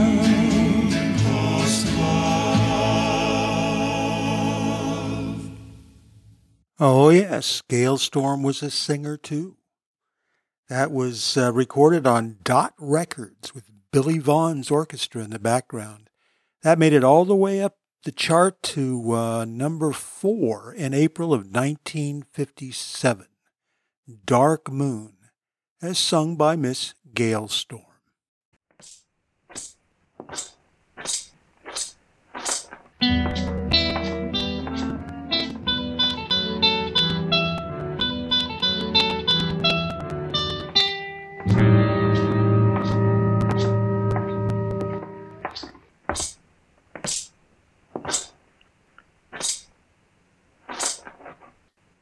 Now. know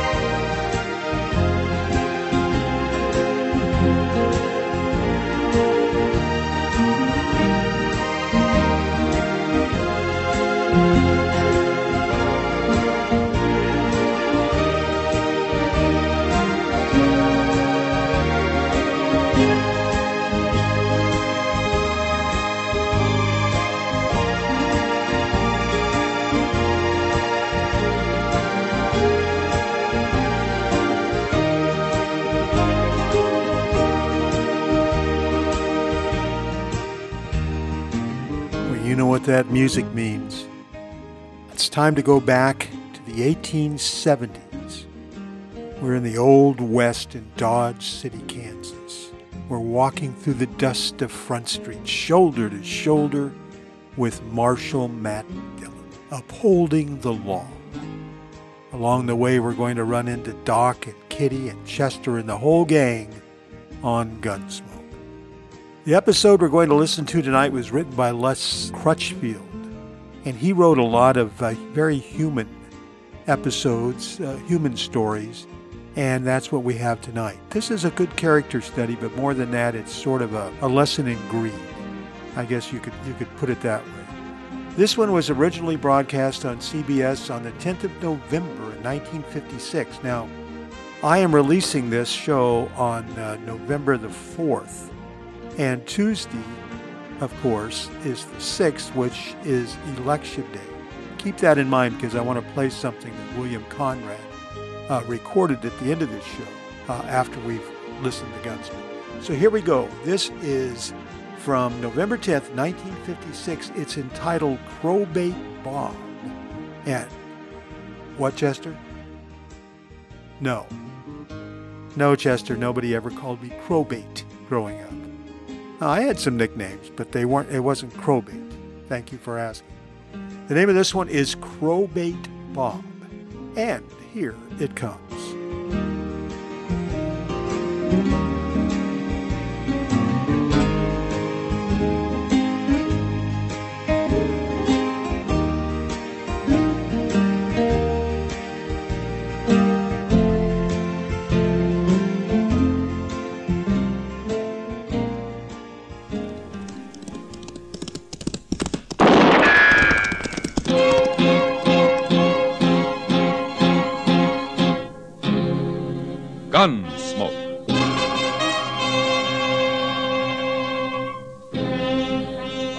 Dodge City and in the territory on West, there's just one way to handle the killers and the spoilers, and that's with a U.S. Marshal and the smell of gun smoke.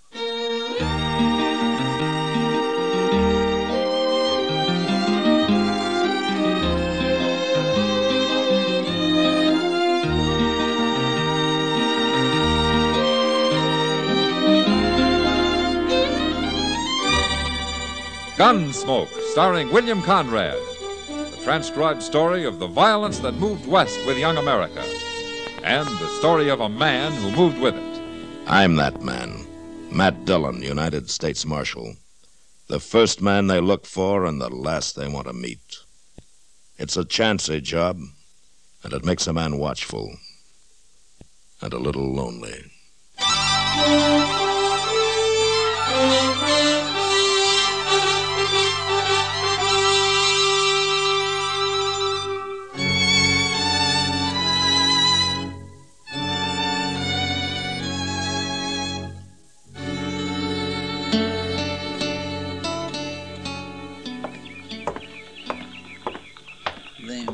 Them smart alecks make me so mad. Act like they think about he ain't got a lick of sense in his head. Honest and truth. Honest. I, I swear to goodness, Mr. Dillon, there's times a man's got to choke his words right back down in his craw to keep from starting up a ruckus. Oh, what's the trouble, Chester? What? There's a fellow over at the Dodge House, a, a traveling drummer out of Baltimore, and you know what he said? Now what'd he say? He said they got a railroad train over there in England somewheres that goes 150 miles in three hours flat. Oh, is that so? He said they'll have trains like that here one of these days, going clean across the country. In 30 or 40 years, according to him, a man can get on one in New York City and get off a week later in San Francisco. You don't say. Well, now, you don't believe that, do you, Mr. Dillon? Well, I guess we'll just have to wait and see, Chester. Well, I don't believe it. A human body just ain't built to go that fast. It'd get a man's innards all out of whack, choke him to death trying to breathe. Maybe, maybe. The good Lord wanted a man to go 50 miles an hour. He'd have put wheels on him. Well, yeah. Good morning, Matt. Mm, Chester. Oh, come on in, Doc. Oh, my, I just been at the livery stable, Matt. Well, what's the matter? Is Ma sick? No, it's old Crowbait Bob. Moss Grimmick's been letting him sleep in the hayloft in return for helping with the chores. Yeah, I heard he has. Well, old Crowbait took sick in the night sometime. He couldn't get up this morning. Oh, what's wrong with him? Well, nothing that 30 years off his age wouldn't cure. And a thousand or so less bottles of rot gut whiskey. Well, if he's sick, we ought to get him out of that hayloft. I know, but I can't figure any place to move him. He wants to see you, Matt. Right away. See me? What for? Well, I wouldn't say. But he claims it's mighty important. It's something he wants to do before he dies. Before he dies? Hmm. I'm just trying to make him comfortable, Matt. That's all I can do.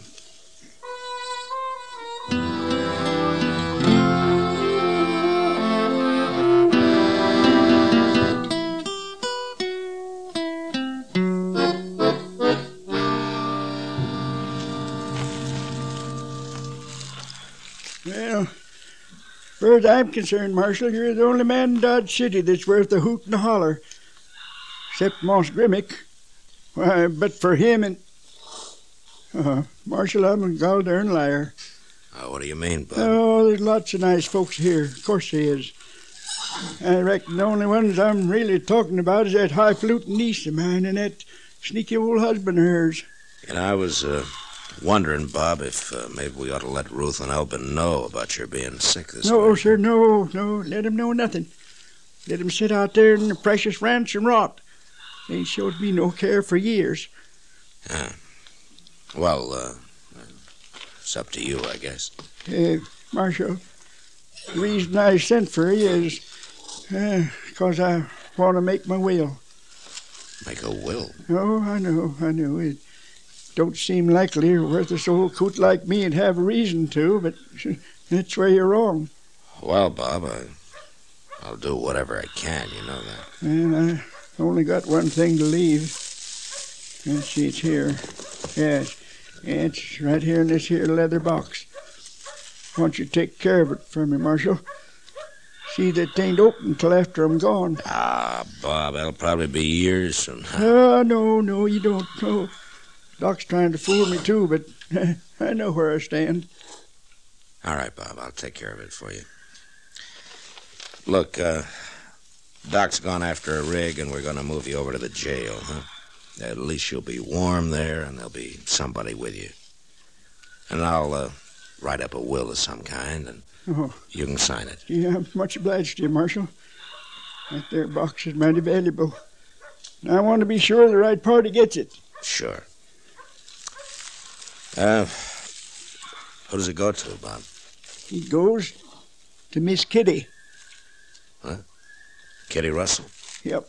Yeah, she's a fine girl, Marshal. Just a gol darned angel, that's what she is. Just a gol darned angel.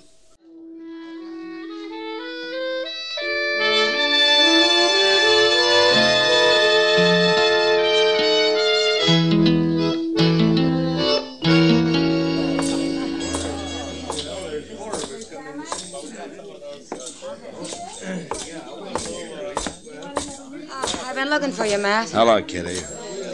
Ah, how does it feel to be an heiress? Oh, stop it. That's all I've been hearing for the last three hours.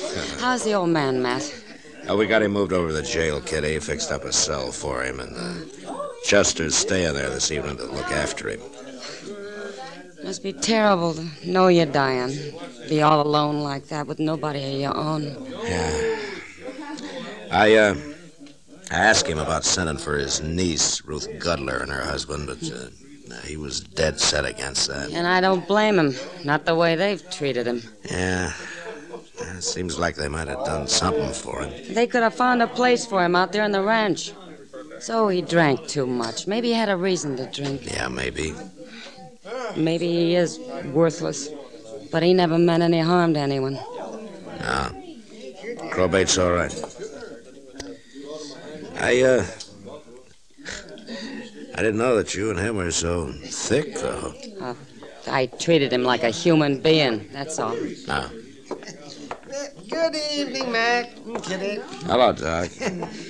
Well, Kitty, I hear you're about to inherit a million dollars. That's foolishness, Doc. Old Bob never had two quarters to rub together. Eh, never can tell now. Well, at least you get it, Kitty, whatever it is. Well, I wish he hadn't done it, Matt. I didn't expect any payment. Payment for what? Nothing. Forget it. Matt, you mean you didn't know? Didn't know what, Doc, Doc. you keep quiet Where do you think Crowbait's been getting his meals?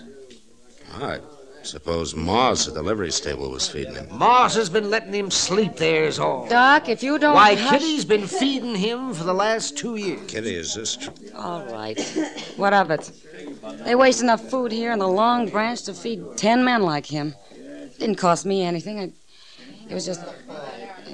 Oh, come on, let's have a drink.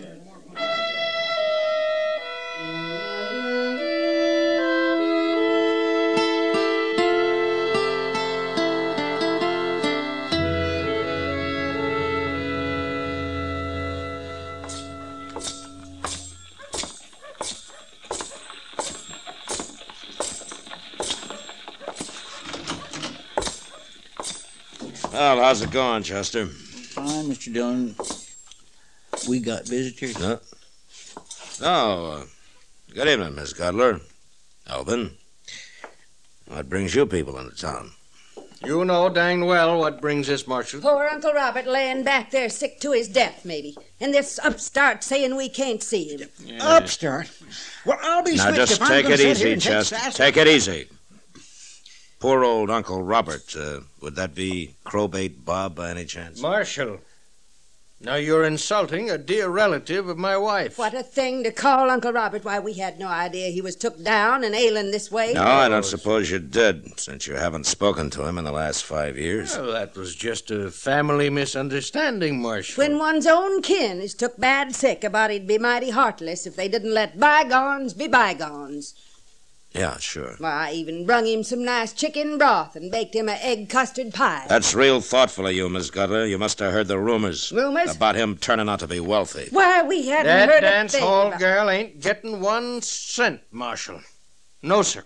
We'll take her to court. Why don't you do that, Elvin, if you know some way of beating a legal will? Well, he was out of his mind.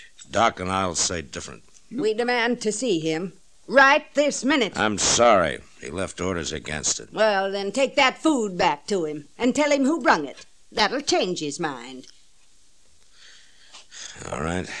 Chester. Yes, sir. Take this back to the cell, will you? All right, he's asleep for a little while. Well, if he's asleep, just leave him. All right, sir. You be sure and tell him we brung it. Oh, I'll hire a brass band and tell the whole cousin tongue. Now, Marshal, you know that's a terrible thing.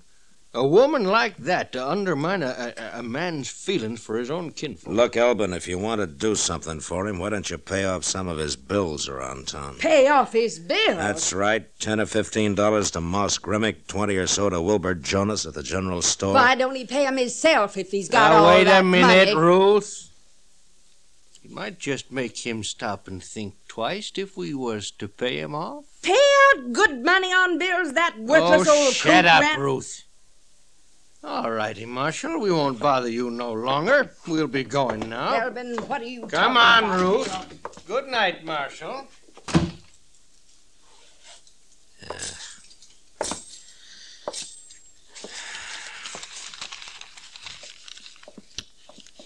Mr. Dillon, Huh?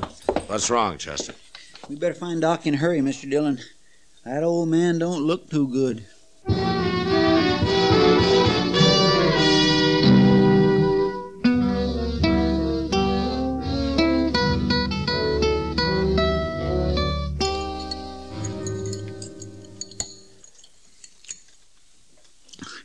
It's a mighty good pie, Mr. Dillon, even if old Miss Gudler did bake it. Yeah, it looks real good, Chester.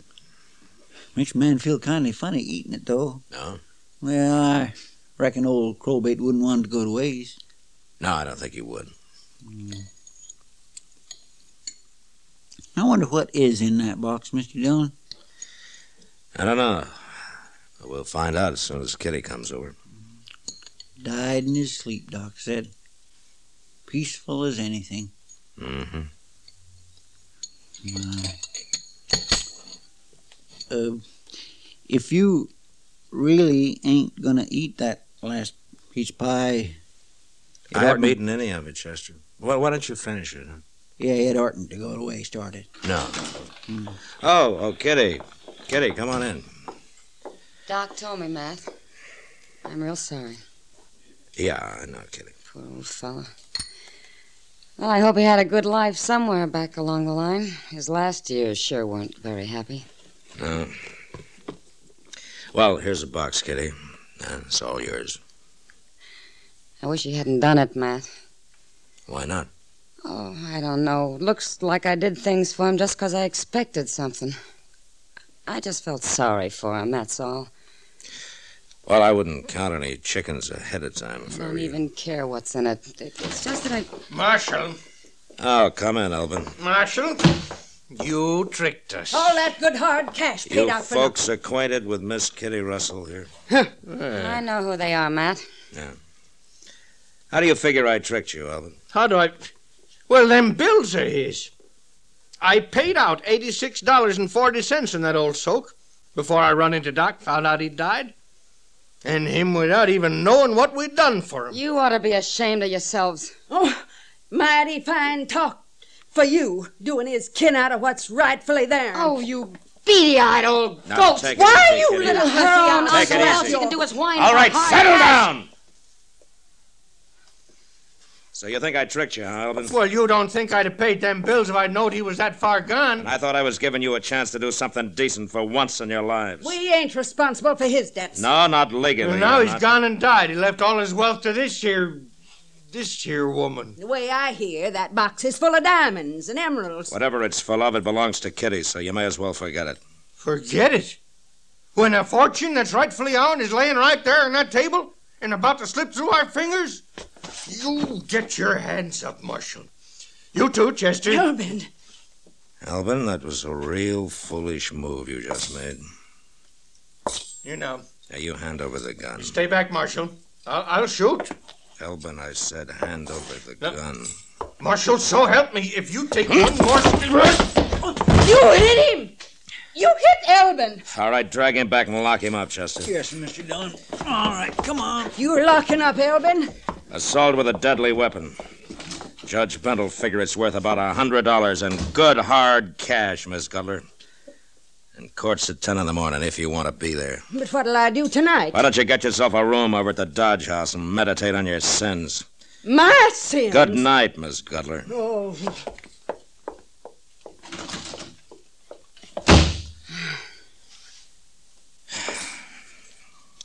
Well, now I suppose uh, you want to take a look at your diamonds and emeralds, huh, Kitty? Can't we just burn it, Matt? Not even open it? Uh, Crowbait wouldn't have wanted you to do that. Yeah, I, I know. but- Anyhow, you got too much curiosity to do something like that, and you know it. Well, you win, Matt. Okay, let's see now. Yeah, I guess if we break the seal on the catch. There we go. Matt, it's full of banknotes. Yeah. Confederate banknotes, Kitty. Well, what do you know? You suppose he thought they might fight the war over again someday, Matt? Uh, maybe. Now, wait a minute. There's something underneath it. Oh, what is it, Matt? It's an Army medal. Bravery in Action Field Citation. Awarded to Lieutenant Robert Danford Conroy So that was his name. for conspicuous heroism during the storming of Chapultepec Heights, September 13, 1847. Signed General Winfield Scott, Commander in Chief, United States Expeditionary Forces in Mexico. Here's a silver dollar, Matt. Uh huh. Well, at least that's worth something. Oh, look, It's a ribbon. Silk hair bow tied to a curl, lock of hair. Matt, I wonder who she was. Well, whoever it was, a long time ago. Medal, a curl, dollar, a box full of worthless paper. Story of a man's life, Matt. Yeah. And there have been worse stories. I'll keep the curl and the medal. And you know something? What? We'll spend the dollar on a drink. All right, Kitty, I think that'd please him. Come on.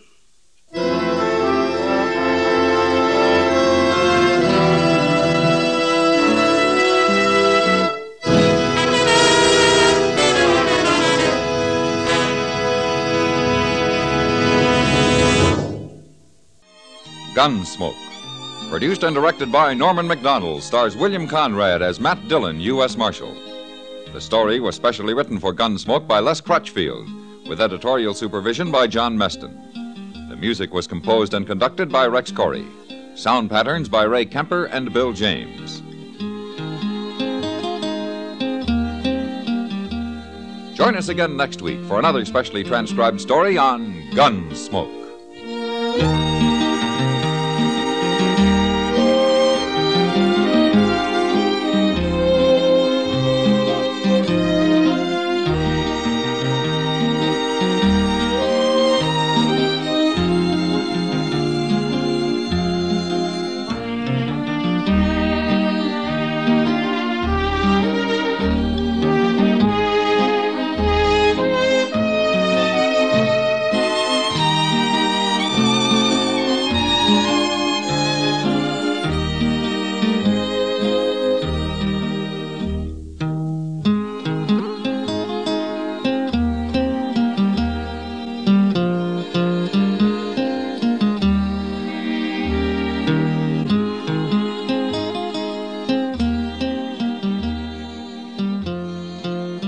Originally broadcast on the 10th of November 1956. That was Gunsmoke. Name of that episode was Crowbait Bob. Wasn't that a good story? Very warm, and you really, you really wanted to see them get it at the end, didn't you? And uh, they got what they deserved. Uh, that was good. Les Crutchfield wrote that one, and he, like I said, wrote some real human, int- uh, not human interest, human compassion, fellow feeling stories. He was very good at that. Now, I mentioned earlier, I, I don't know if you're like me, but are you tired of turning on the television and in every other ad, two out of three ads are all political ads? It just seems like there's been one after another uh, for months now. Well, at the end of this episode of Gunsmoke, guess what people heard? Now, remember, this was originally broadcast on November the 10th, so it was right before Election Day. Ladies and gentlemen, I give you William Conrad. Hello, this is Bill Conrad, dropping the role of Matt Dillon for a moment to remind you to cast your vote next Tuesday in one of the most important elections of our time. After you've voted, don't forget CBS Radio is going to be reporting to you over this station the election story with the most comprehensive coverage in broadcasting history. Be with us next Tuesday, won't you? After you've voted.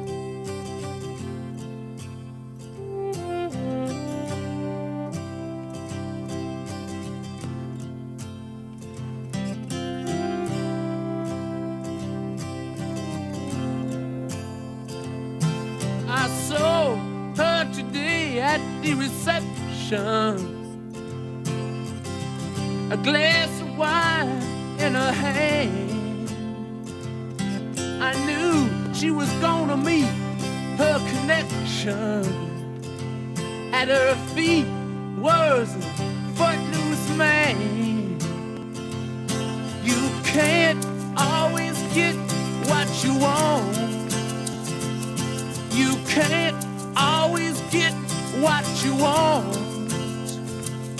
You can't always get what you want. But if you try sometimes, well, you might find you get what you need. Ah,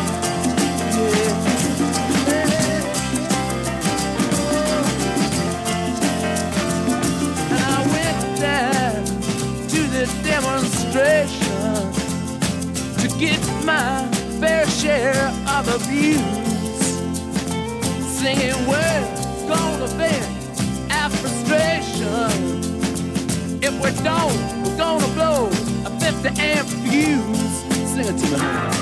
You can't always get what you want.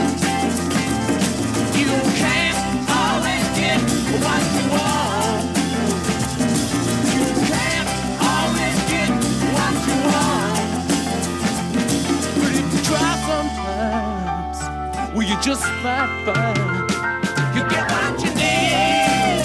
Oh, baby, yeah. Oh. I went down to the Chelsea drugstore to get your prescription filled. I was standing in line with Mr. Jimmy.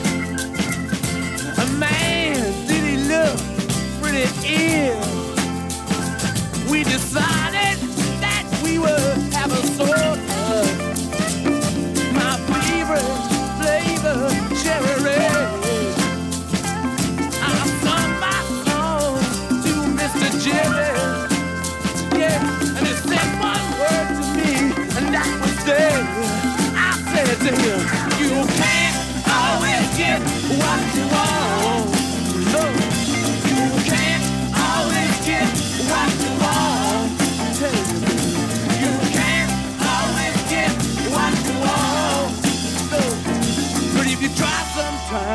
might find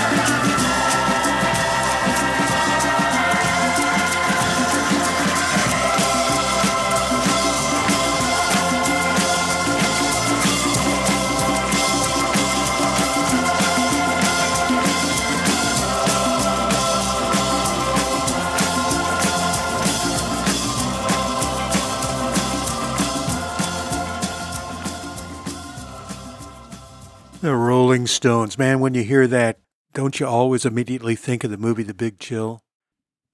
That is boomer music. That is boomer music in its purest form.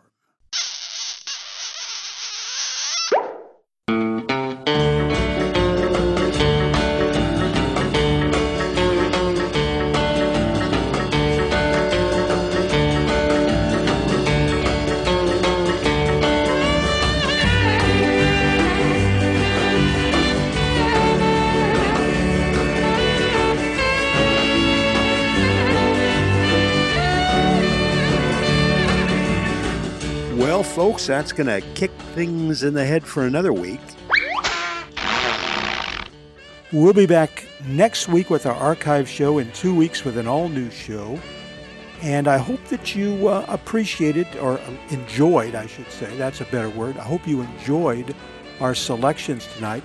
I don't know if you've noticed, but uh, Chester and I have been trying to come up with some different shows that we haven't played before. All right, that's it for this time. Uh, this is Bob Bro. I am so glad you stopped by tonight, and I'm so glad you met me.